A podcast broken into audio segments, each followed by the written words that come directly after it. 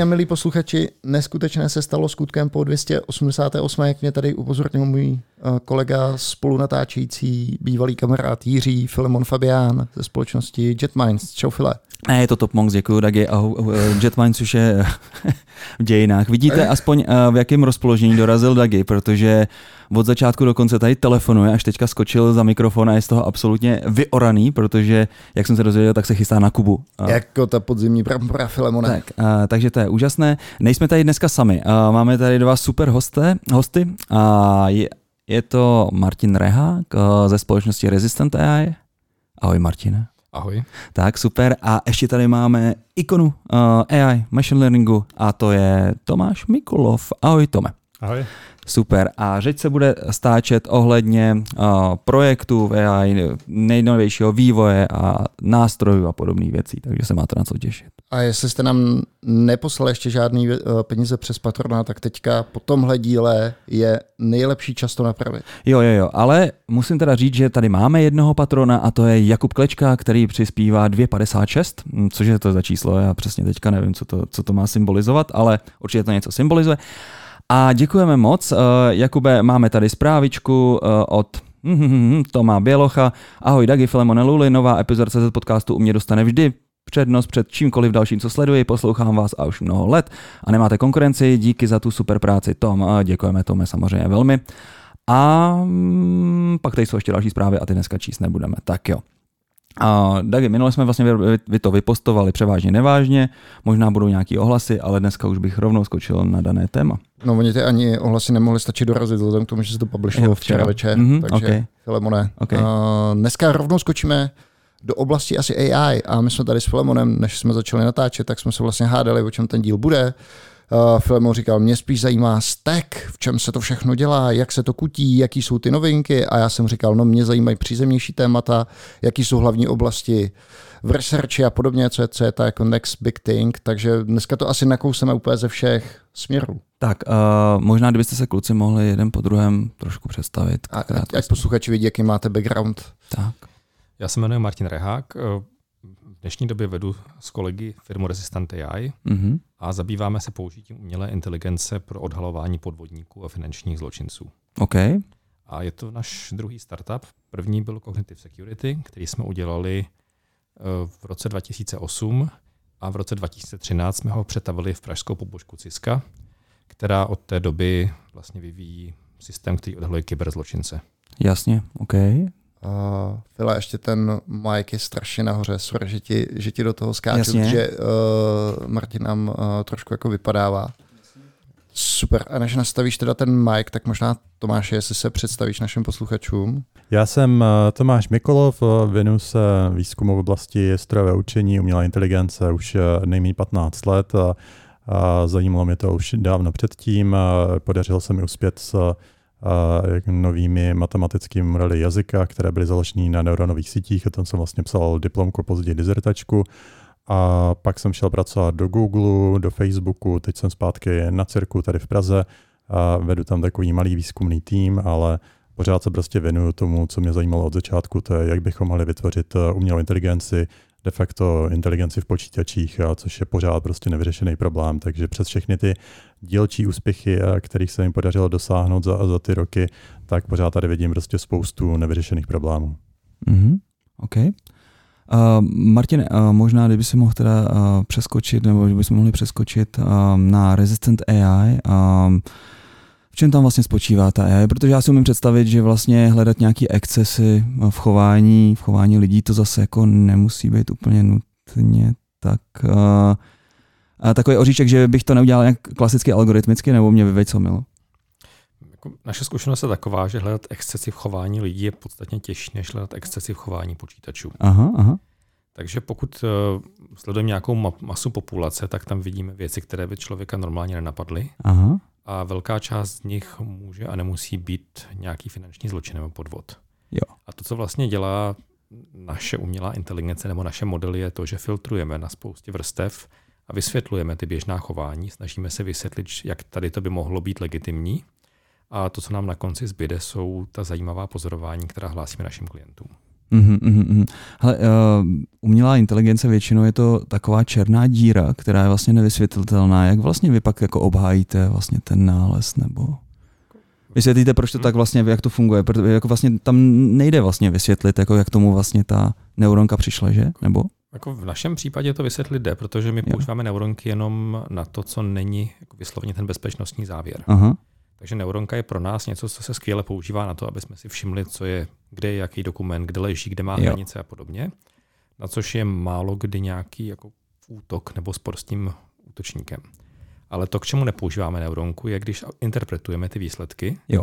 tak tam potom máme modely, které jsou postavené na podstatně víc datech a vysvětlitelnost a zdůvodnění každého závěru je vlastně součástí té služby. Protože v té doméně, kde se pohybujeme, tak si nemůžeme dovolit black box. No to si právě myslím. A kdo jsou vaši typický klienti? Teda chápu, že asi banky? Typicky jsou to fintech firmy, banky, Aha. vlastně kdokoliv, kde je regulovaná finanční instituce. Jo. A ještě můžeš říct, jaký typ neuronek používáte, protože je více druhů. Ale my neuronky vlastně používáme hodně málo. Aha. A Takže čím je ta AI teda? AI je ve spoustě kombinací. Jako ten náš základní přístup je ensemble, Aha. kdy vlastně dynamicky stavíme dohromady stovky a stovky klasifikátorů a z nich se potom pro každý případ složí ten ideální klasifikátor, který aplikujeme. A výhoda je právě v tom, že díky tomu, že máme ty závěry těch jednotlivých klasifikátorů podkladných k sobě, tak my můžeme vysvětlit tomu zákazníkovi, proč jsme se v tomhle konkrétním případě rozhodli tímhle způsobem. Mm-hmm. A ještě nejdůležitější závěr v případě finanční kriminality je, proč jsme se něco rozhodli nehlásit. Jo. Proč si myslíme, že někdo je legitimní uživatel a proč ho není potřeba vyšetřovat. Mm-hmm. Protože klasicky compliance vychází z předpokladu, že každý člověk na světě je zločinec mm. a že je potřeba rozstřídit ty men, menší zločince od těch větších. To je docela drsný, všichni kradu, jak říká uh, Andrej.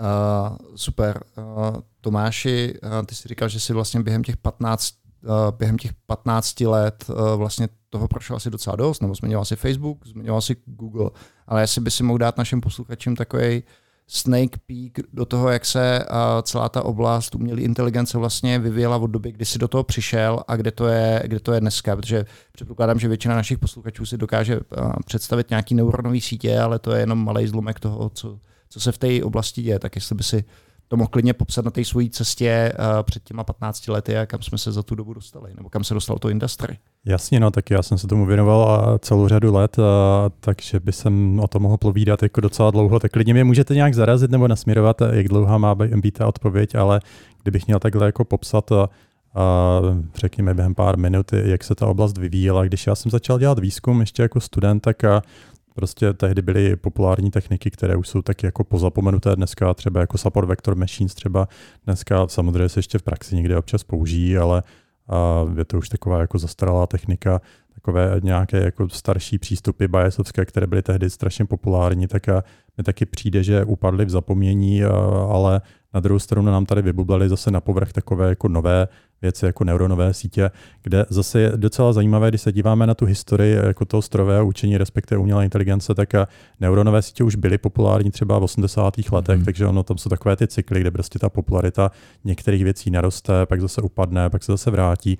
Některé věci se přejmenují, třeba neuronovým sítím se začalo říkat deep learning někdy kolem toho roku 2010, což je vlastně jenom nové jméno pro, pro tady ten obor. Vymyslel to vlastně Jeff Hinton, takový jako slavný vědec tady v té oblasti, taky jsem s ním pracoval nějakou dobu v Google a teď už teda asi je v důchodu ale předtím vymyslel ještě řadu jiných men, které se nechytili, jo. takže ty neuronové sítě on zkoušel přejmenovat moc krát, tam byly ještě Restricted Boltzmann Machines a Deep Belief Network, já už nevím, co to všechno bylo za jména, jo, ale prostě ono to pak je tak trošku zkreslené, když se dívá na tu historii, že vlastně vidíme jenom ty úspěšné věci, jo, že všechny ty neúspěšné pokusy tak, jak si zapadnou a lidi je ignorují, ale zase, jak jsem říkal, neuronové sítě které jsou vlastně teď za tou, za tou současnou vlnou zájmu o umělou inteligenci, ty už tady byly v 80. letech. Pak se můžete ptát, proč teda upadly tak jak si z té popularity, proč, proč je lidi přestali používat. Na no, těch důvodů bylo několik. Jednak byly takové jako dost blackboxy, jak už tady zaznělo v tom, že sice třeba jako fungují, ale z toho matematického hlediska tam byla spousta základních nerozhodnutelných problémů, které, jsou, které se řeší ještě do dneška. A co se týče třeba generalizace, kolik má být třeba skrytých vrstev v neuronové síti, jakou mají mít nelinearitu, jak konkrétně mají být propojené ty vrstvy, tam je prostě spousta možných kombinací a studovat toto jako matematicky, tak abychom došli k jasným závěrům, tak je velmi složité. Umí to dělat možná pár lidí na světě a tady ten výzkum, který je takový jasně daný, který nám dává jasné odpovědi, ten jde podle mě dopředu hodně pomalu. Na druhou stranu, ty neuronové sítě právě, které začaly fungovat, dejme tomu těch 15 let zpátky, tak nebyly postavené tedy na těch, na těch jasných základech, ale často byly postavené prostě na empirické práci. To znamená, že lidi jako já, případně další studenti, tak si tady s těmi modely hráli prostě roky, zkoušeli tam nastavovat různé parametry, de facto od oka, abych to takhle řekl, a s tím, že za ty roky získáte nějakou zkušenost a vhled do těch modelů a zjistíte, co, která kombinace prostě pro který problém funguje.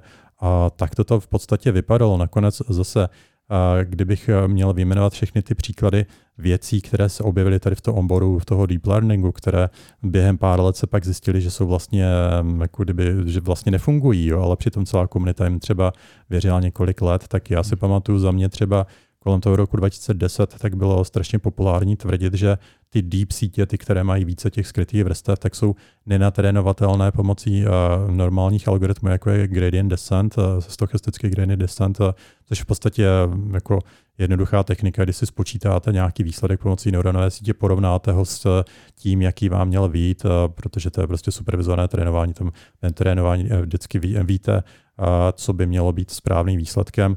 Pak si spočítáte rozdíl mezi tím, co ta neuronová síť řekla a tím, co říct měla No a um, pak uh, potom, co víte, prostě jako velkou udělala chybu, tak změníte váhy v, v tom modelu, v té neuronové síti tak, aby ta chyba se o něco snížila. Tak to vlastně vlastně princip tady, tady toho jako základního logaritmu. Nicméně tady se uh, tvrdilo, že uh, ty sítě, které mají víc než třeba dvě, tři vrstvy, tak buď to jsou vůbec nenatrénovatelné, nebo kolem roku 2010 se začalo tvrdit, že jsou natrénovatelné, ale pouze pokud budete používat něco, čemu se říkalo tedy layer-wise pre-training, co znamená, že jste přidávali jednu vrstvu za druhou a vždycky jste to trénovali ten model jako nějaký, nějakou, nějakou síť, která vlastně jenom se snaží rekonstruovat své vstupy bez toho, že by měla nějakou jasnou supervizi. Vlastně to byla jenom taková komprese vstupních dat, hmm. ale s tím, že ty, ty, ty skryté vrstvy se do toho modelu přidávaly postupně. A tehdy se tvrdilo, že to je ten velký průlom, to je ten důvod, proč ty neurové sítě začaly teď fungovat, proč je to lepší než těch 80. Tehdy to ty lidi nenapadlo a teď už to zjistili a najednou to funguje. No a pak najednou rok 2012 si pamatuju přednášku od Andrew Seniora z Google na na konferenci, tuším to bylo SLT na Floridě, na Miami Beach, mimochodem zajímavá taky lokalita pro konferenci, ale, ale kromě toho tam hezky ukázal, že vlastně tohle je celé bublina, jo? že vlastně že, že ten pre-training a takový, a takový to, který se tvrdil, že je naprosto zcela jako nutný a nezbytný, tak eh, vlastně funguje tak trošku na nějakých velmi malých datasetech a když se použijou rozumné datasety, tak je to úplně k ničemu. Jo. A to zmiňuji jenom jako jeden příklad, ale těch, eh, těch jako kdyby dalších příkladů, kde právě protože ty neuronové sítě často nemají ten jasný matematický základ, že spousta problémů je tam nerozhodnutelná a těžko vysvětlitelná, tak takových těch bublin různých, eh, různých nápadů, kde prostě, jak říkám, velká část té komunity věřila něčemu, co se pak ukázalo, že je milné, tak eh, toho byla celá řada. Ale kdybych měl tak pokračovat tady v tom jenom high level mm. zhrnutí, tak potom, co vlastně ty neuronové sítě takhle jako vyhrály a ten zájem, tak se začaly všude používat. Tam samozřejmě by bylo dobré zmínit, že, že ten zájem té vědecké komunity a, a taky průmysl byl založený právě na tom, že několika lidem se podařilo dosáhnout výsledků, které byly výrazně lepší než, než state of the art, to znamená, že nejlepší, nejlepší předchozí výsledky na, na různých zajímavých datasetech, ať už šlo třeba rozpoznání obrázku, rozpoznání řeči, mm. nebo právě to modelování jazyka, strojový překlad. Jakmile se dosáhlo tady těch eh, lepších výsledků, tak se o to začal strašně zajímat Google, který do toho nainvestoval hodně peněz a pak další firmy vlastně následovaly Google, protože ona je to prostě taková trošku mánie v Silicon Valley, že eh, pár firm zkouší dělat něco nového a ostatní je kopírují. Mm. Takže klasika je, že prostě to, co udělal Google, tak eh, Facebook ho kopíruje třeba jo, a, a tak dále. A a tím to vlastně celý se takhle rozjelo a do dneška máme prostě tady a ty neuronové sítě vlastně na vrcholu toho zájmu. Když teďka pojedete na konferenci o zpracování jazyka třeba, tak víceméně ve všech článcích skoro už asi budou jenom neuronové sítě. Jaká je teda vlastně tvoje denní náplň? Ty jsi teďka uh, pořád ještě ve Facebooku nebo už pracuješ teda úplně jenom jako nějaký advisor uh, prostě do různých startupů, protože svý uh, úplně náhodou jsem tě vlastně zaregistroval ohledně skupiny na Čvutu a projektu Prometist, kde vlastně no. taky radíš, takže Uh, no. Jo, jo, jo, jo. jo. uh, no, já vlastně z Facebooku jsem odešel 6. 2019, takže sice jsem tam byl celou řadu let, ale chtěl jsem se vrátit do Evropy a nakonec i do Česka a a tehdy prostě byla jediná rozumná alternativa, tak přejít tady na univerzitu. A, takže jsem vlastně teďka na, na cirku na ČVUT okay. posledních pár let a, a Prometist je jeden z startupů, který, který tam dělá právě tady na, na chatbotech, což je trošku podobná věc tomu, co jsem řešil já. Dělá to docela zajímavý tým lidí, mm-hmm. kteří právě byli dost úspěšní třeba tady v těch uh, soutěžích. Já jsem Honzo Šedivýho třeba. Jo, jo, jo, jasně, jasně. Tak, Watson? Uh, no jasně, tak právě jako občas spolu komunikujeme a snažíme se vymyslet, co budou ty další věci. Každopádně mi to přijde docela uh, zajímavý, že ten tým se prostě pokouší udělat uh, něco takové jako docela převratného tady v té oblasti. To znamená, že chatboty, kteří hmm. budou fungovat jako automatičtí psychologové, uh, to znamená, že aby um, lidi třeba někde, kteří nemají moc peněz nebo v nějakých rozvojových oblastech, aby měli nějakou možnost, že se s někým popovídají a trošku jim v tom někdo pomůže. Já jsem trošku teda popravdě tady skeptický v té oblasti, že mi to přijde hodně jako science fiction v dnešní době, hmm. že ta mhm. technologie tam ještě úplně není, takže mít přirozenou přirozenou konverzaci s počítačem dneska se nedá, i když tomu budeme říkat neuronové sítě nebo cokoliv, ale prostě ty modely a v dnešní době i ty nejlepší, tak mají různé problémy třeba s pamětí, takže představte si, že mluvíte s psychologem, který každý dvě věty zapomene, co, co mu říkáte, no přesně tak. Takže já si myslím, že tam, tam ještě rozhodně jako je, je spousta věcí, hmm. co by se daly dělat. Každopádně a teď jsem se nedávno vracel ze Singapuru, kde jsem byl měsíc a docela zajímavá zkušenost, že jsem tam potkal spolužáka, kterého jsem víc než 10 let neviděl kterýho jsem poznal původně na Johns Hopkins univerzitě, když jsem byl na internshipu 2010 a ten byl taky v Google, ale jenom dva roky v Google Translate, pak odešel těsně předtím, než jsem právě já přišel, tak se vrátil do Číny, odkud původně pochází a vybudoval si tam firmu a původně dělal právě hardware, jako hodinky, něco jako Apple Watch, ale, mm-hmm. ale ty svoje. A teďka právě bylo docela zajímavé, že se začal zajímat o ty chatboty taky a že bych chtěl prostě vyvinout nějaký tady ty agenty do toho, do toho metaverzu, který je teďka tak populární. No. Je do metaverzu, já myslím, že v Číně bych spíš eh, typoval nějaký Weibo nebo něco takového, protože vlastně celá... V Číně, v Číně mají všechno, podle toho, jak mi to popisoval, tak je tam prostě obrovská konkurence, spousta lidí a spousta peněz. Vlastně mm. to je asi taky rozdíl mezi tady Českou, Českém, eh, Evropou a třeba tou Čínou, takže když mi to prostě, prostě popisoval, jak, jak to bylo, vrátil se, dostal tam investice prostě jak od místních fondů, tak jsem podařil něco dostat od Google. A jenom abych to dopovídal, tak eh, zase řádově ty investice tam jsou úplně někde jinde než tady. Tak v jeho případě říkal, že dostal 300 milionů dolarů, jo, takže oh, okay. to není tak málo. No. Já myslím, že k tématu AI a Čína se ještě dostaneme. Jo, já jsem chtěl jenom dodat, že to je vlastně smutný pak v porovnání uh, s Českou republikou, kdy vlastně shodou okolností teďka na Hacker Campu jsem měl uh, šanci mluvit s Lenkou Kučerovou, která stojí za Prague AI, která mi brečela, že uh, vyžebrat cokoliv uh, v jednotkách milionů korun je absolutně nadlidský výkon a že neví vůbec, jak to bude pokračovat, což je celkem smutný, protože když si vlastně vidíme, kolik je tady strašně šikovných lidí ohledně AI, že by to mohla být vlastně taková trošku vize pro Českou republiku, vedle samozřejmě krypta. Vidíme, vidíme tady Martina, že Cognitive Security to byl jasný, jasný příklad prostě uh, toho, že se, to, že se kolem toho dá vlastně postavit i úspěšný biznes, že jo. A je strašně zajímavý, že vlastně kromě ty vědecké části AI, o které mluví Tomáš, mm. je tam celá inženýrská. Mm. A ta je možná ještě důležitější pro to, aby z toho AI byl biznis. Protože postavit model je nesmírně důležité, je to jádro toho všeho, co potom rozhoduje. Ale dostat z modelu rozhodnutí, který se dá použít v reálném čase, znamená, že musíme mít ověřený vstupní data. A musíme mít kvalitní vstup, aby ten model dokázal skutečně přijmout rozhodnutí v bance, v nemocnici, aby dokázal řídit auto a musíme kontrolovat tu škálu vstupu, kterou do toho modelu pustíme.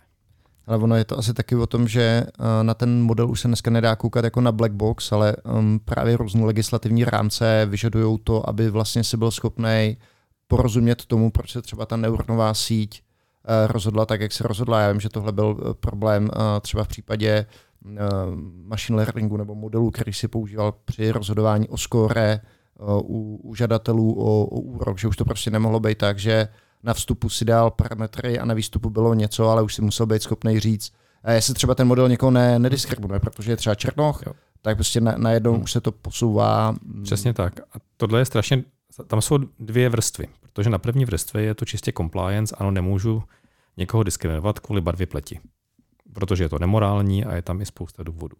Na další vrstvě je to ještě zajímavější, protože pokud já dokážu lidi, kteří ostatní diskriminují, obsloužit a dát jim kvalitní skóre nabídnout jim půjčku, tak si můžu účtovat o procento víc.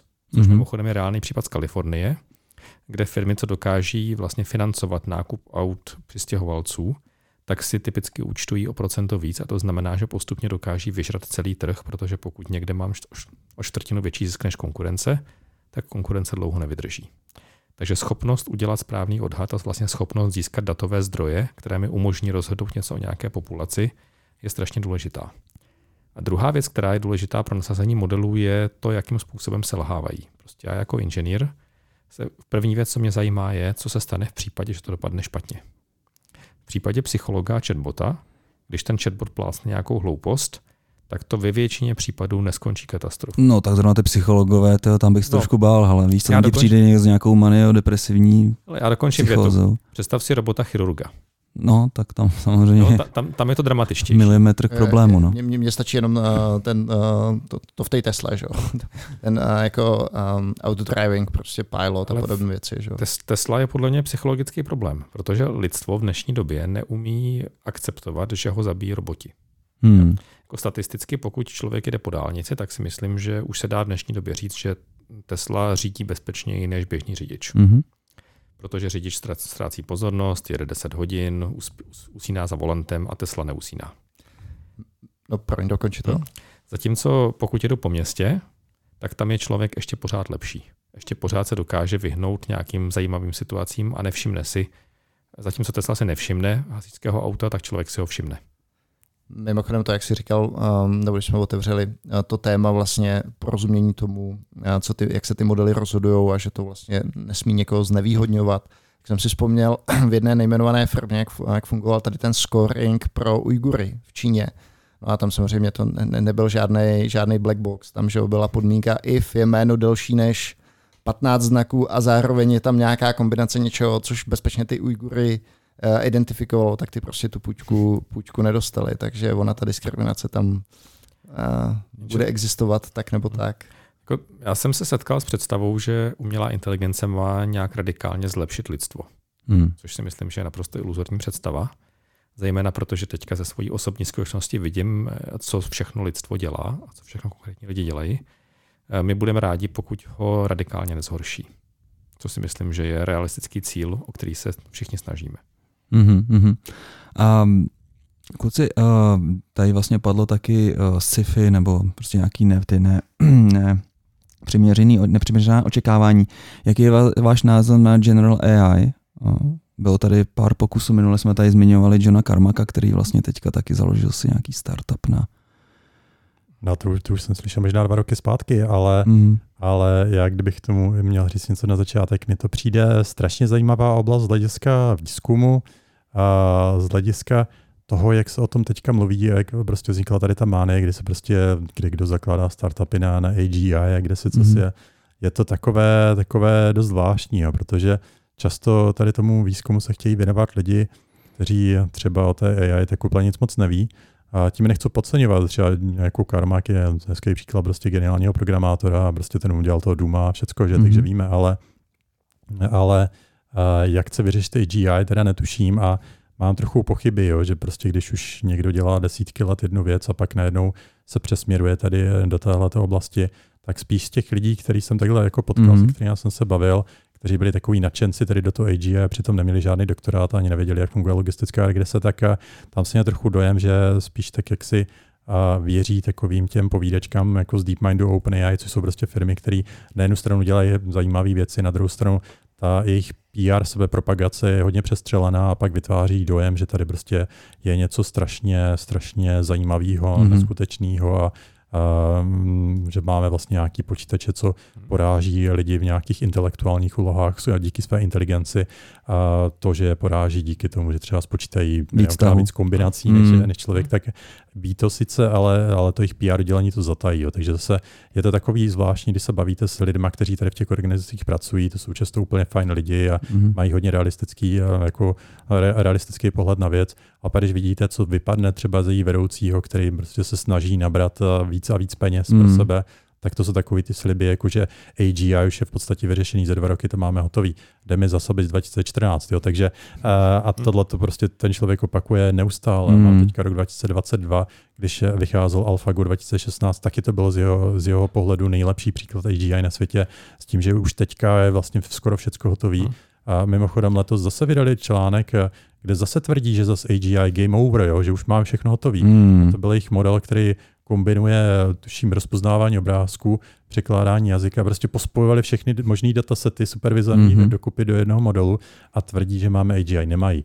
Jo, takže tady, tady mi to přijde, že toto pak vytvoří uh, takovou tu představu v takových těch naivních lidí, mm. lidech, kteří se snaží jako uh, vidět to science fiction prostě už v dnešní době a a tak trošku jim na to skočí a pak si založí startup a Myslí si, že se stáhnou nějaký zdrojáky z DeepMindu eh, na trénování nějakých panáčků v Atari hrách a když to trošku posunou dál, třeba z toho AGI bude, nebude. Jo. Takže tady bych jako rád eh, řekl, že na jednu stranu mě to strašně zajímá, věnuju se tomu dlouho, jak bychom mohli prostě udělat ty počítače chytřejší, abychom třeba nemuseli tak eh, jaksi krkolomně programovat, abychom nemuseli mm. říkat prostě tady příští jedničku k Bčku a tam to vynásob dvěma, ale abychom mohli víc jako kdyby jednodušším způsobem říct těm počítačům, co mají dělat, tak aby prostě byli blíž a blíž vlastně k tomu takové té science fiction vizi, kdy prostě řeknu počítači, tak teďka mi zjistí, co bych měl dělat, abych třeba nedostal tady koronavirus nebo něco takového mm. a ten počítač by se pak měl přečíst třeba tisíc stránek někde z Wikipedie nebo z internetu, udělat to nějaký summary, co bude personalizovaný pro mě a v podstatě jako kdyby nějaký virtuální člověk v tom počítači by měl dělat tady tu intelektuální práci. Mm. To si myslím, že jednou možný bude, ale tohle je pravděpodobně minimálně desítky let pořád do budoucna a zase, když se někdo snaží zbudit zdání, že už je to za dveřma, hmm. tak eh, jsou to často bruzný takový ti podvodníci. Tak no. snad Elon ohlásil singularitu někdy 2030 nebo podobně, ne? To, Takže... to mě, to mě úplně nepřekvapuje, ale to, co říká Tomáš, má vlastně ještě druhou úroveň. Je tam ta vědecká, mm-hmm. ale já úplně chápu to, že DeepMind a OpenAI říkají, že prostě budeme mít singularitu, mm. že to staví, protože tohle je Silicon Valley přístup k tomu, jak se věci oznamují. Mm. Mm. cílem je vlastně, a obě ty organizace si nemyslím, že podvádí. A jo. prostě mají silnou vizi, jdou za ní a ačkoliv vědí, že tam nebudou za dva roky, tak ví, že pokud se teďka neskusí tam dostat, tak se tam nedostanou nikdy. Jo. A oni vlastně jsou ten člověk, který se kdysi dávno sedl do kánoje a vydal se na Pacifik a jeden z deseti přežil a osídlil nový ostrov, zatímco devět z deseti ostrov mm. nenašli. Mm. A takhle je třeba to vnímat. Je to prostě řízené riziko, které nás posouvá dopředu inkrementálně, protože nemůžeme doufat, že najdeme Ameriku po každé, ale můžeme doufat, že nějakým způsobem se posuneme do, do půlky Pacifiku, najdeme ostrov a z toho pak už objevíme Ameriku. Hmm. Možná, eh, kdyby si eh, Tomáši zmínil, kolem čeho se dneska točí eh, vlastně výzkum Facebook a Google, jaká je to, jaký jsou to oblasti, Jasně, jasně, já bych možná jenom ještě krátce zareagoval. Tady to by bylo samozřejmě super jako optimistický scénář, kdybychom tady měli prostě firmy, které se snaží dělat tady ten přelomový výzkum a opravdu věci posouvají dopředu, ale z toho, co já jsem zažil, tak mi to trošku připadalo spíš jako taková zlatá horečka, případně různí jako piráti z Karibiku, mm. kde když někdo náhodou vykope poklad, tak se na něj vrhnou prostě borci z DeepMindu, převalcují ho penězma a pak si nakonec tak trošku přisvojí ty zásluhy. Jo. Takže tady zase je otázka, jestli se budeme dívat na, na ty věci prostě z toho z toho takový, takového hlediska, jak by to bylo super, kdyby to bylo jako správně, ale zase ten eh, realistický pohled na věc, kdy prostě děláte na projektu a tady kamarádi z DeepMindu vám ho kopírují, udělají si kolem toho velkou hmm. reklamu a pak vás celkově převálcují, takže pak vypadají, že, že oni přišli s tím objevem, tak to je trošku jako zase druhá stránka věci.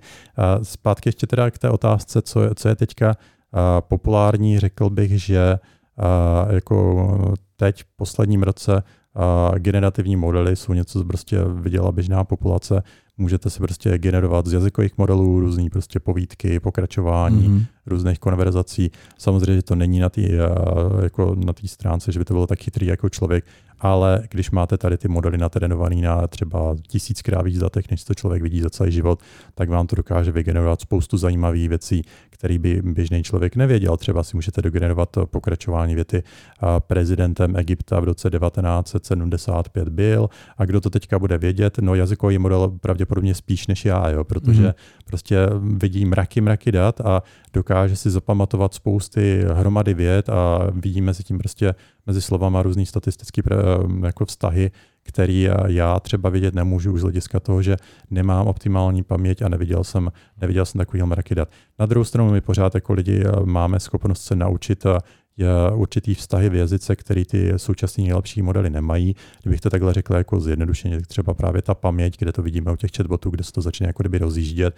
kdy budete s někým konverzovat, ona to bude zdánlivě vypadat třeba jednu, dvě věty, že to dává smysl a pak najednou zjistíte, že to je jak mluvit s někým, kdo prostě nemá tu krátkodobou paměť další než třeba tu půl minutu a že se to začne opakovat nebo se to začne ptát úplně nesmyslně na něco, co už by to mělo vědět.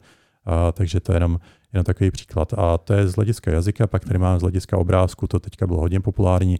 Každý si prostě v dnešní době generuje obrázky před, přes Midjourney nebo, nebo, nebo přes dalý model právě o to OpenAI, že tak a já myslím, že je to super a ukazuje to, kam se ta technologie až posunula Neřekl bych, že, že je tady nějaký super přelom z hlediska jako těch vědeckých věcí, ale jakmile se ty technologie dostanou právě třeba díky velikosti těch modelů do určité úrovně, že začnou vypadat eh, kvalitně, eh, ta jako jejich cena se taky sníží, mm-hmm. tak eh, najednou začnou být prostě dostupný pro běžní lidi a myslím si, že ještě uvidíme v dalších letech nejspíš spoustu zajímavých eh, aplikací tady těchto technologií, kdy mm-hmm. si dokážu představit různý nástroje, kdy si lidi budou kreslit vlastní komiksy bez toho, že by museli umět kreslit, budou si generovat nějaký příběhy, možná i animace za pár let, možná nějaký kratší filmy. Mm. A, jako teď třeba jsem viděl nedávno taky zase nový článek, kde prostě zase neuronová síť může generovat přímo i hlas, jo, takže mm. může, nebo hudbu,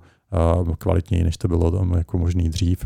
Takže když se to hezky pospoje dopředu, tak možná, že za pár let prostě běžný člověk bude mít k dispozici nástroje, aby si prostě natočil nějaký seriál bez hmm. herců, nebo případně si vygeneroval právě nějakou povídku, komiks, cokoliv. Hmm. A tohle je strašně zajímavý z pohledu toho, jak AI ovlivní společnost kolem sebe. Protože my to vidíme zase z druhé strany.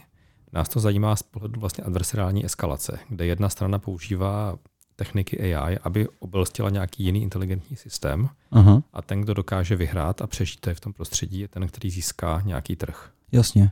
Takže my vidíme podvodníky, co používají dneska generativní modely k tomu, aby vygenerovali tváře lidí, případně videa lidí, kteří se podobají někomu jinému mm-hmm. a použili to ke krádeži identity člověka. Jo.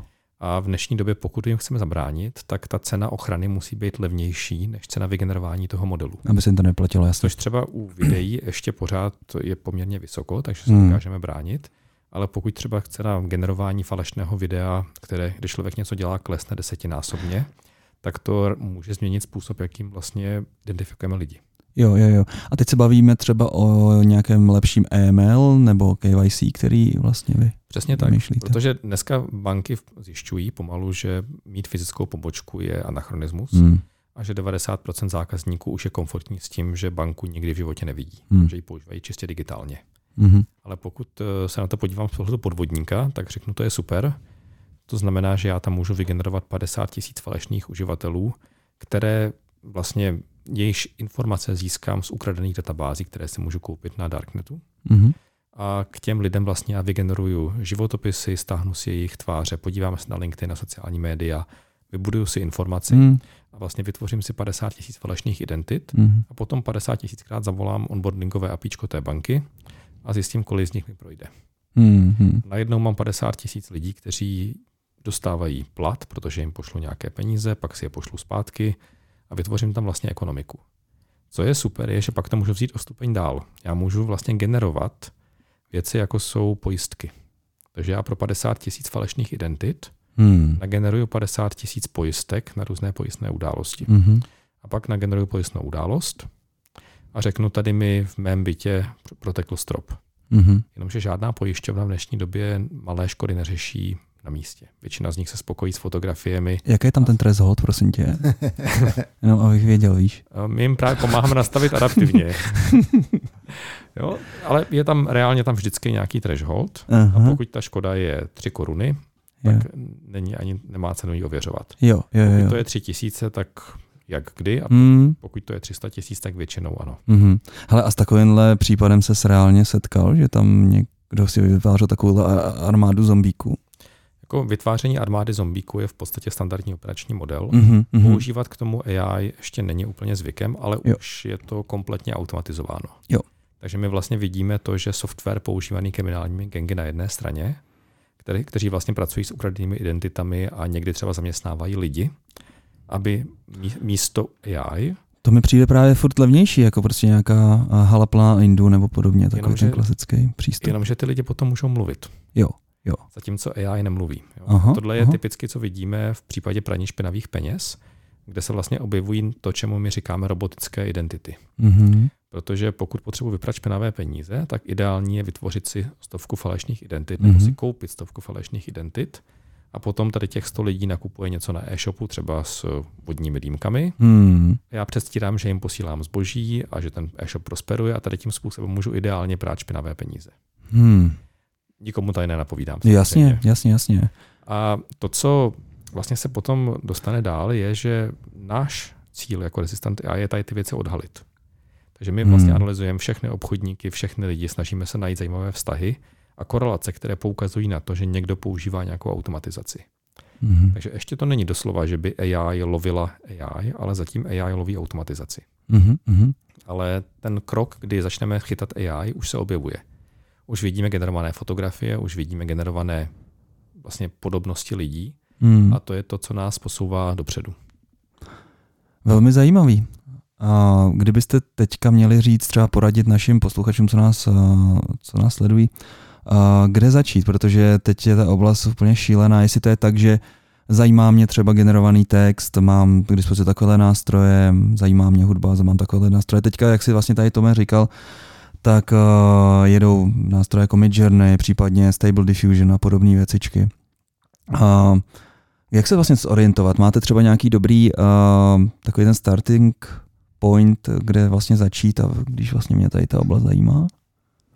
Tak já myslím, že v dnešní době už je jako celý internet plný různých návodů, jak se natrénovat vlastně neuronovou síť, prostě úplně od těch úplných začátků, jak, jak se naučit ty základy až prostě pro ty, po ty pokročilé věci. Takže kdokoliv, kdo má v dnešní době přístup k internetu, tak podle mě, mm. když má tu motivaci a baví ho to, tak je to jenom otázka času, než se naučí de facto cokoliv. Já si pamatuju, že svýho času všichni sledovali Andrew Ng uh, mm. ze Stanfordu, který měl krásný vlastně lectures. Ale vím, že třeba pro začátečníka to nebylo úplně jako schůdný, kdy tam vlastně mm, koukal vlastně, nebo dával tam ty matematické rovnice ohledně toho, jak se do, jak vlastně si počítá vzdálenost od nějakého lokálního optima, jak vlastně to roste. A myslím, že pro lajka tohle úplně ani, ani není potřeba už v dnešní době. Není to potřeba, protože je vlastně spousta úrovní, kde můžu mm. začít. Jo. Tomáš se správně baví o ty vědecký, mm. ale pro běžného člověka nebo inženýra je ideální začít vertikálně. To znamená říct si, potřebuji vyřešit problém, jako jo. je třeba generování obrazů, jo. řízení plachetnice, chci si udělat vlastní komiks, mm-hmm. udělám si něco jednoduchého, co nefunguje. Jo. S jednoduchýma blackboxama, kterým úplně nerozumím, udělám si základní architekturu a potom bok, vlastně části té architektury můžu rozvíjet, můžu je modifikovat, můžu mm-hmm. si dát s parametrama. Mm-hmm. A tohle je možná schudnější cesta, protože když stavím dům, tak si nestavím vlastní cihly, ale koupím si je. Mm-hmm. Když stavím motor, tak si taky nestavím šrouby a válce, ale koupím si to na trhu. A v dnešní době už vlastně vidíme, že máme ty základní stavební bloky. Hmm. Takže třeba u toho komiksu by to bylo několik uh, nástrojů, který by si kombinoval, že jak jsem to, jestli to dobře pochopil. Tomáš, jak bys to udělal? Hmm. No, v dnešní době, kdybych nevěděl vůbec nic o strojovém učení a chtěl bych si postavit nějaký generátor komiksu, no asi bych se prostě přečetl různé blogy od lidí, kteří řeší podobné problémy, protože jak už jsem zmiňoval, eh, v dnešní době je internet plný tady těch příkladů a, takže než zkoušet objevit to kolo, tak bych se prostě pokusil najít někoho, kdo už tady tohle to vyřešil a šel bych prostě podle toho. Jo. Takže mm. a, skoro bych se vsadil, že už takovýhle návody na internetu budou. Um, prostě... Možná už jsou na to i nějaké služby, kde dáš jenom kreditku a oni to ty A možná celý Marvel jde už jasně na tom DC a Vertigo. No možná to pár let, teď, teď ještě ne, ale myslím si, že jako spousta lidí letos dostala ten nápad, když prostě viděli tady ty hmm. výsledky a, hmm. a teď eh, těch různých startupů a firm, co tady to budou zkoušet eh, využít, tak bude celá řada, takže nakonec asi nejjednodušší a varianta pro lidi, kteří s tím chtějí začít, jenom prostě si najít někoho, kdo už to dělá a buď to využít nějaký hotový nástroj, anebo zase pro nějaký třeba studenty, kteří chtějí tomu prostě líp porozumět a vytvořit něco, co ještě tady není, třeba potenciálně si vytvořit eh, vlastní firmu do budoucna. Pro ty může být dobrý se podívat víc do těch detailů a zkusit si postavit tady ty nástroje sami, ale zase to ne, nemusí být tak, že by si vyloženě programovali celý ty neuronové sítě úplně od začátku, mm. ale zase se dají na to využít různý nástroje, kde začnou prostě z nějakého existujícího modelu a budou si modifikovat třeba ty trénovací data, které strašně ovlivňují ty výsledky, když tam dáte jiný trénovací data, vypadne vám z to něco jiného. Ale je tady prostě x dalších modifikací, se kterými ti lidi mu můžou přijít. Třeba když generujete ty obrázky, že si nejdřív co, co vím o tom, tak nejdřív se vygeneruje třeba v malém rozlišení, pak se to rozlišení teprve zvětší.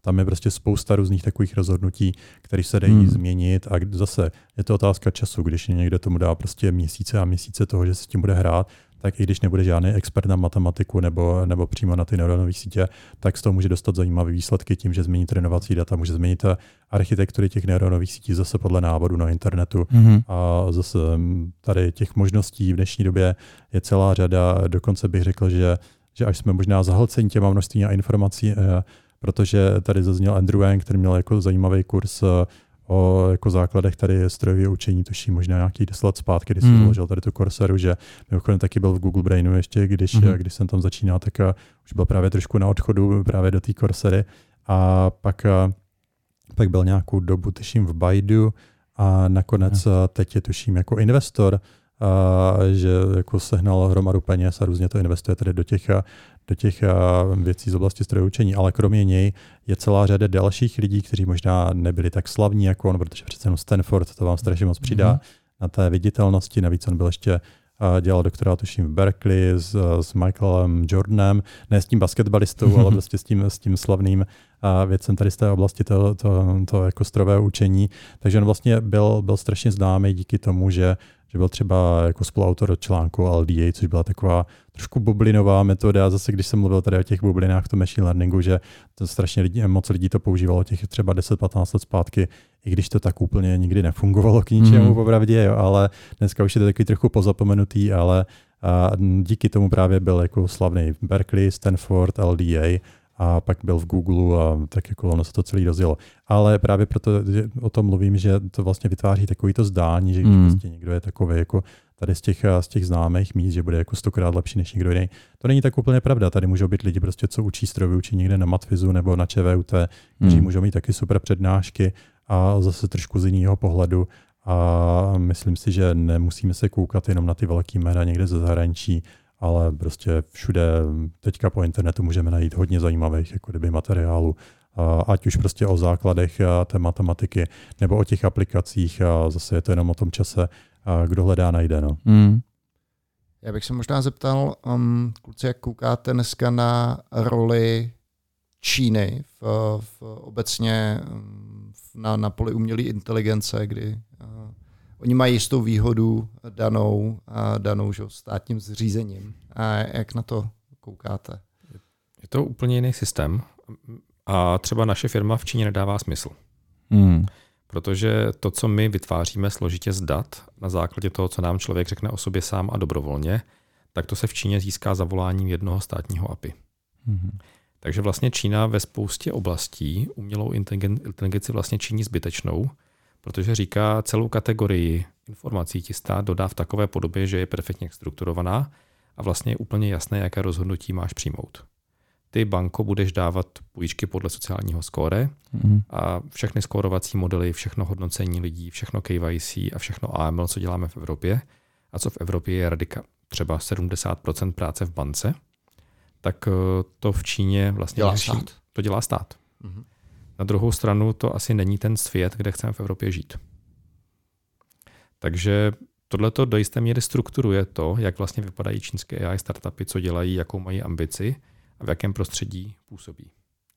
A je zajímavé vlastně vidět rozdíl mezi Evropou a Amerikou, kde si myslím, že jenom to, že Evropa má GDPR legislativu, která zkouší regulovat to, jak pracujeme s daty a dělá to do velké míry neobratně, protože vlastně každého považuje za Facebook a za Google a snaží se vlastně nadspat všechny firmy do jedné kategorie, tak to způsobuje takový overhead v tom i v dobře míněné práci s daty, že se těžko vlastně inovuje. A je vidět, že startupy v Americe mají podstatně jednodušší pozici. Na druhou stranu Virginie a Kalifornie vlastně dneska mají legislativu, která je stejná jako GDPR a i Spojené státy se posouvají tady k tomu režimu a zpomalují vlastně vývoj v oblasti umělé inteligence. Což je něco, co se může dlouhodobě podepsat na konkurenceschopnosti západu vůči Číně. No já bych taky mohl k tomu zase doplnit eh, ten, eh, ten svůj pohled, protože mně to přijde zajímavý třeba i z toho vědeckého hlediska, když se podíváme dneska na to, kde se investuje do vědy a když už se něco vymyslí, kde to generuje ty peníze, jo, tak eh, já bych řekl, že tradičně Evropa je vlastně dobrá v tom generovat různé nápady, které fungují. Zase, kdybychom se podívali na tu historii deep learningu a, trošku půjdeme do hloubky, to znamená, že se nenecháme přebít nějakým PR třeba z DeepMindu nebo OpenAI, ale podívám se na to, kdo doopravdy co kdy vymyslel, tak je celá řada vědců z Evropy, kteří vymysleli jako dost, dost důležité věci právě pro ten deep learning. Co ale Evropa podle mě jako dělá úplně špatně a to je právě přenos těch technologií a vlastně do, toho, do oblasti toho biznesu, jo, že mm-hmm. zase Můžeme se bavit o spoustě různých věcí, ale možná, že jak se to říká, jako, že ty velké věci by si měly diskutovat asi jako první. Jo? A pro mě prostě velké věci tady jako v oblasti startupů, obřích korporací a výzkumu, tak jsou prostě peníze. A když se podívá na to, kde dneska jsou peníze tady v, té, v této oblasti, tak zase máme tady Silicon Valley, tam máme obří korporace jako Google, Facebook, Microsoft, Apple, Amazon, Netflix, prostě tam máme celou řadu firm, které mají prostě obrovskou hodnotu a které často využívají podstatně strojové učení, případně tady ty neuronové sítě. Jo. A, když se podívá na tu Čínu, která tady zazněla, mně to přijde, že hm, Čína udělala několik věcí docela chytře. Já vím, že jako se jako rádi kritizujeme Čínu tady v Evropě, protože přece jenom je to trošku takový, řekl bych, takový jsme to přebrali tu rétoriku jako z Ameriky, hmm. ale, ale Čína určitě jednou z věcí, které udělali podle mě dobře, je, že si chránili ten svůj trh. Jo. Když se podíváte na to zase, na, na ty velké věci jako peníze, lidi, data, a oni si dokázali vlastně uchránit ten svůj trh proti americkým zase firmám, které se vlastně fungují jako monopoly. Jo. Když se podíváme na Google, Facebook, a, a, tak a, co jako my v Evropě o těch firm máme. To, nebo třeba i ten Microsoft s operačním systémem, nebo hmm. Apple s, s telefonama. Jo, to, zdaleka těch firm není málo, ale co my od nich vlastně máme? Jasně, dostaneme nějakou službu, ale jako pro Google to, aby poskytoval vyhledávač v Americe nebo v Americe a v Evropě, pro ně to není dost tak extra přidaná hodnota, je prostě, nebo náklady. A v podstatě tady mají jenom nějaký datacentra a jinak je ta technologie de facto stejná. Na druhou stranu to, kolik peněz oni z nás získají, mm. to jsou prostě věci stovky miliard dolarů jo, mm. ročně. Kdybychom se podívali tady na, na součet tady těch příjmů, tady těch velkých big tech firm z Evropy, tak to jsou fakt jako obrovský peníze. A ještě dost paradoxní je, že nejenom, že my se ten vlastní trh nechráníme, takže my tady nemáme vlastní technologické firmy, hmm. ale oni nám tady ani neplatí daně, takže hmm. jako vyučtují se prostě všechny příjmy v risku, tam zaplatí 0,1% na daních a, a čau. Jo. Takže proto jsem říkal, že jasně, že Čína se jako kritizuje ze všech stran v dnešní době, ale pokud se podíváme tady na, na ty rozhodnutí, které udělali tady v této oblasti, kde hrozilo, že se stanou taky vlastně takovou technologickou kolonií Ameriky, tak oni to dokázali jako předvídat relativně brzo, zabránili tomu a Evropa ne. Takže proto je taky, proto jsme v horší pozici. Máme tady mnohem méně peněz, nemáme tady ty lidi, data, peníze. Hmm. Když jsem zmiňoval toho spolužáka, který prostě se vrátil do Číny, dostal 300 milionů dolarů investice, to je v korunách teďka asi 7,5 miliardy korun. Hmm. Kdo to dostane v Česku prostě 7,5 miliardy korun na to, aby si vybudoval startup. Skoro Atakama, ne? Tam měla 150. 150. Ne? Aha, dobře, možná někdo to dostane, ale záleží taky na to, v jakém stavu ten startup určitě, máte, co máte určitě. za business, business plán a tak dále. Jo. Takže, hmm.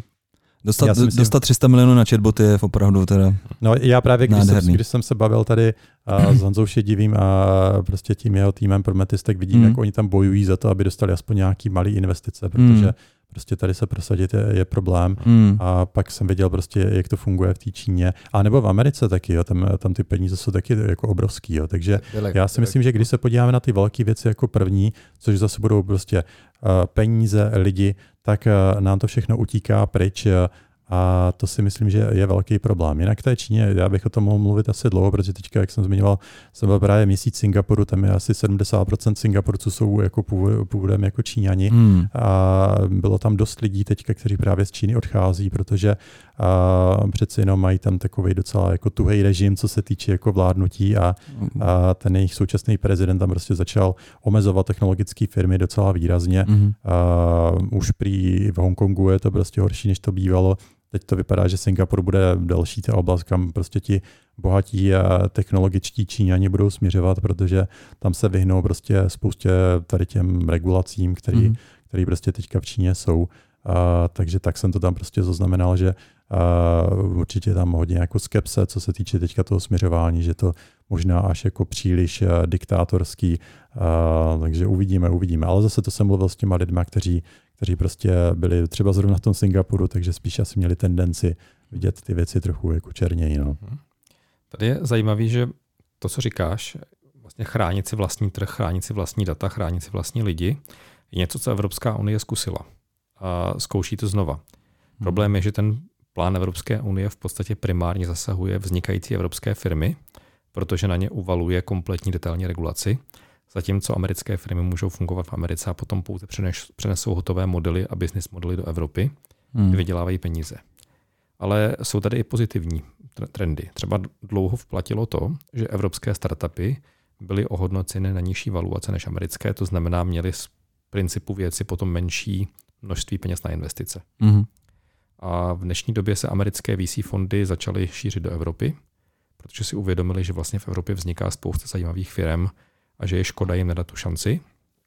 A ten trh se vyrovnává. Hmm. Samozřejmě, že celý VC trh za poslední rok šel dolů hmm. a to je přirozená věc, vzhledem k tomu, jak stoupají úrokové sazby a další věci, ale ten nerovnost mezi Evropou a Amerikou se začíná pomalu stírat. Hmm. Super. A jak vlastně stará je Resistant AI?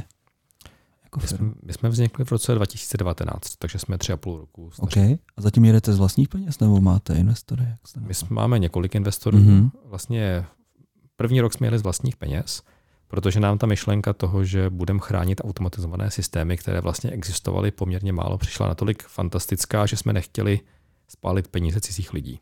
Mm. Přišlo nám ferovnější spálit v své vlastní. Mm-hmm.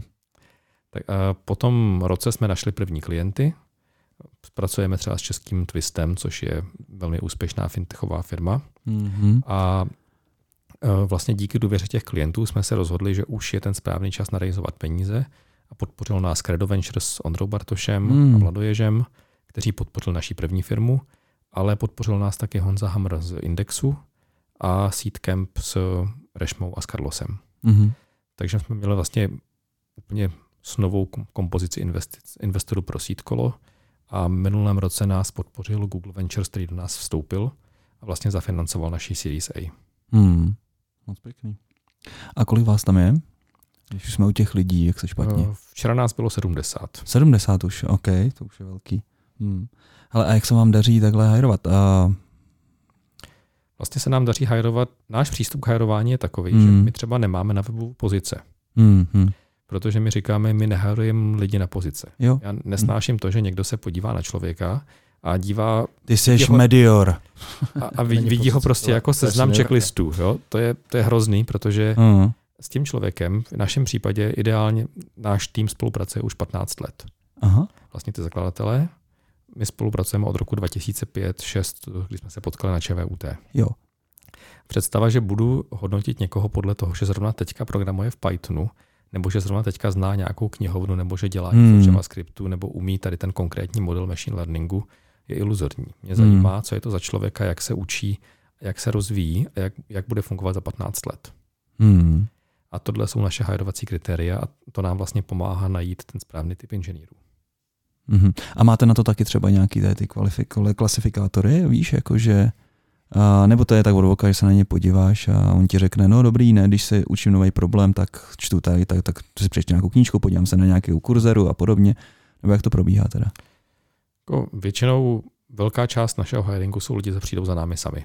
Jo. Takže tam si s ním pobavíme, dostanou, když neznáme toho člověka nebo nevíme, jak kódoval v minulosti, tak třeba dostane nějakou malou domácí úlohu nebo pracujeme na tabuli. Mm-hmm. Nemáme nějaký úplně daný proces. Jo. A cílem je vlastně navzájem se poznat. Mm. Protože naše prostředí je vlastně hodně akademické. Jo. My dáváme lidem velkou svobodu, necháme je aby každý tým vlastně zodpovídal za svoji práci. Hmm. Já zase další věc, kterou já nemám moc rád ve startupech, je to, že tam je vrstva product manažerů, která má pod sebou product ownery, hmm. kteří pomocí Scrumu dirigují práci vývojářů, hmm. což je věc, která patří do velké firmy, ale nepatří to do startupu. Hmm. U nás chceme, aby ten tým chápal, co má docílit, chápal svoje cíle, věděl, jak má změnit svět, co je přesně ten jejich konkrétní cíl tohohle týmu a šel sám za sebou. A starší lidi v tom týmu vychovávají ty mladší a vlastně dostávají do nich naší kulturu, způsob práce a tu samostatnost. Mm-hmm. A schopnost zvládnout tu samostatnost a schopnost samostatně pracovat a jít svým cílem je naše hlavní kritérium, když někoho hledáme a přijímáme. Mm, ale umím si představit, že to je pro zvláštně mladé lidi občas třeba složité. Uh, málo kdo umí na, naložit se svobodou a kdy vlastně se musí uh, zodpovědně rozhodnout v každý okamžik a většinou čekají spíš takový ten direktivnější přístup, udělej tohle, tohle. Hmm. Ale nám se to osvědčuje, protože zase ty hmm. lidi, co chtějí svobodu, přichází za námi. Jo, jo, jo, jo. Vy, hele, je mi to strašně sympatický. A zrovna včera jsme měli vlastně takový uh, firmní dýchaný Top Mouse Coffee, kde zveme lidi zvenku a bavili jsme se o developer experience. A tam vlastně tady to padlo jako jedno z prvních, jako vlastně takový pocit naplnění sounáležitosti, uh, nechci být jenom nějaký vykonavatel uh, příkazu, udělej tohle, tohle, přidej tady to, tady, tady, tady, to, tady to políčko a vlastně nevíš vůbec o business impactu a vlastně ani nemáš možnost to nějak ovlivnit, takže tohle úplně chápu. No. Ale na druhou stranu znám super lidi, jako třeba super talentovaný vývojáře na frontendu, mm-hmm. Kteří říkají, já chci ladit svůj frontend jo. a nechci se věnovat tomu, co to znamená tomu biznisu, protože jo. mě prostě baví být uvnitř toho kódu a teďka přemýšlet o tom, jak se to kompiluje, jakým způsobem ha. to vykoná. A i poměrně senior, a třeba měli jsme no. kluka, který byl geniální na frontend a odešel, protože říkal, vy po mně chcete, abych sám rozhodoval no. jako ten business impact a já a to nechci. Hmm. Já se chci věnovat tomu, jak je to uvnitř a tohle je prostě moje přání. A to jsme chápali, že prostě si nerozumíme a je to v pořádku. Prostě ne každý zapadne do kultury, kterou má každá firma. A já nemám rád, když se říká, že něco je správně a něco je špatně. Mm-hmm. Protože většinou to je o kombinaci. Absolutně to chápu. A můžou být týmy absolutních vlků, třeba nějaký selsácký, který mně by se zdály šílený, ale prostě těm lidem to vyhovuje a prostě tak to mají. No. Nejsou ameba pro všechno. Super. A u tebe jsem Tomáše tak nějak zaregistroval, uh, vlastně, že přeskakuje vždycky z výzkumu do komer, komerční části, pak vlastně trošinku mi to přišlo taková, jako jste zmiňoval ten deep mind, vlastně trošku taková jako rezignace a vlastně zase skok zase zpátky do, eh, do akademické sféry. Jak vlastně ty to máš takhle nastavený? Máš třeba už hlavně nosíš nějaký nápad, třeba nějaký komerční projekt nebo? Tak takových nápadů jsem samozřejmě měl za ty roky eh, celou řadu. Já bych ani neřekl, že bych tak úplně přeskakoval. Spíš ono to tak možná vypadá zase, mm, jak jsem zmiňoval dřív, že ono je často vidět jenom to, co člověk udělá, to, co je jako to nejúspěšnější, mm-hmm. že mhm. ten vrchol ledovce pak nejsou vidět všechny ty neúspěšné projekty, co ano. lidi mají za sebou. Ano. A bohužel to taky jako zkresluje dost realitu, třeba mm-hmm. i v té vědecké komunitě, kdy pak se podíváte na nějakého úspěšného vědce a řeknete si, no to je super, ten na co šáhl, tak mu fungovalo ale už nevidíte vůbec to všechno, co mu nefungovalo a to, co mu fungovalo třeba jenom se štěstím. Jo? To je jako třeba, hmm. když máte člověka, co půjde do kasína, vyhraje tam milion a teďka začne o tom mluvit někde na YouTube, jak všem poradí, on ví, jak správně na to, jak prostě nastříhat ty čísla, hmm. ale to je dost jako zkreslující pohled. Jo? Hmm. Takže já si myslím, že stejně to v tom výzkumu, a často je to tak samozřejmě i v biznise, jo, že mm-hmm. prostě máte lidi, kteří sice vybudou super úspěšnou firmu, ale eh, hodně v tom často bývá faktor tady toho štěstí. A naopak máte lidi, kteří udělají fakt super práci a zkrachují. Jo. Takže mm-hmm. ono je to takový jako těžký rozpoznat, co teda vede k těm správným věcem. Jak už tady zaznělo, je prostě spousta různých jako kdyby cestiček nebo firemních kultur a mm-hmm. nedá se říct, která je lepší nebo horší. Prostě mm-hmm. Mm, jsou prostě různý přístupy a všechno má své výhody, nevýhody a to, co uspěje, se často vůbec nedá předvídat. Jo. Takže hmm. asi nakonec je nejlepší, když lidi dělají to, co jim zrovna přijde, jako kdyby nejlepší, to, co je baví a s čím jsou spokojení a možná to je ten správný způsob. A jinak, jinak té otázce, co se týče těch business nápadů na hmm. využití těch neuronových sítí pro různé věci, samozřejmě jsem měl celou řadu a přemýšlel jsem taky jako během jako té své kariéry moc krát, že bych eh, si něco založil vlastního. I letos to rozmýšlím ještě s pár dalšími lidma. Mm-hmm. Uvidíme, jestli se dostanu do té fáze realizace, protože je to zase jako dost jiná věc, třeba když si stavíte vlastní startup nebo když děláte výzkumný projekt, takže jsou to prostě různé věci. Myslím si, že by mi na tom některé věci bavily, jiný zase ne, takže je to dost takový rozhodování a uvidíme, jak to dopadne. No, ono to taky závisí podle mě na tom, že já bych nechtěl dělat něco jako firmu o jednom člověku, ale spíš by to mělo být o tom týmu, že tam by muselo být víc lidí a když by se mi podařilo jako dát dokupy nějaký zajímavý tým, tak těch nápadů na to, co by se dalo dělat jako s komerčním využitím bych měl co řadu. Jako upřímně, já si myslím, že ty bys byl dobrá vějíčka na peníze případně, protože přece jenom jeden vlastně z nejcitovanějších paperů, co se týče vlastně tady té oblasti, máš ty na svém kontě, takže takový ten možná jako vědec, šéf R&D a tak a vedle, vedle tebe biznisák, úplně super kombinace. Martin, ty si k tomu chtěl ještě něco dodat? Já jsem chtěl dodat něco k definici mít štěstí. Jo. Protože tam mi přijde strašně důležité. Jo, jo. A já si myslím, že štěstí se jako faktor v biznise podceňuje. Aha. Je spousta lidí, kteří mělo štěstí jako slepým způsobem, jak říká Tomáš, prostě no, hodil jsme na kostkách, padla mi šestka, jo, super. Jo. Ale pak je spousta lidí, kteří mají štěstí opakovaně. Ano.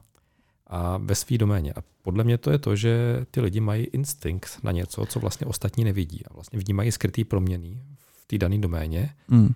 a nějakým způsobem tuší, co mají dělat a díky tomu mají to, co zvenčí vypadá a, jako štěstí. A nebo, mají, hmm. nebo naopak mají víc kapitálu, aby mohli těma kostkama hodit víckrát, víš, že, že jedno, jedno špatné číslo je jako nepoloží. Obojí funguje. Jako já si myslím, že mít víc kapitálu je super cheat a že pokud máš možnost to udělat, jo. tak je to super. Hmm. Na druhou stranu kapitál má svoji cenu a je levnější mít štěstí a nebo inteligenci, než mít kapitál.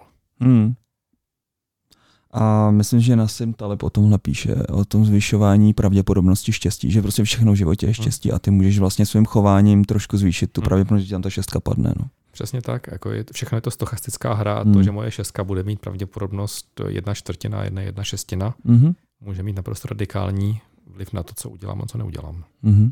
No. A, a kdybych to zakončil tím talébem, tak je potřeba se vystavovat těm pozitivním černým labutím. Čím víckrát to uděláte, tím víckrát. Uh... Já tomu říkám otvírání okýnek. Jo, jo, máte šanci vyhrát. Tak. Super, kluci. Uh, děkujeme za to, že jste přijali pozvání k nám. Ať se daří uh, obojema z vás na, v oblastech, kterým chcete, ať už akademická nebo, nebo podnikatelská. Určitě u vás budeme slyšet, uvidíme, jestli budete mít chuť třeba na nějaký recap za dva roky, za tři roky, až tady Martin prodá Resistant AI tady Tomáš bude mít svůj nový uh, eh, Midjourney 2 nebo cokoliv mu bude bavit. Moc se těším, díky. díky tak díky. Ahoj. Mějte ahoj. se, ahoj. ahoj.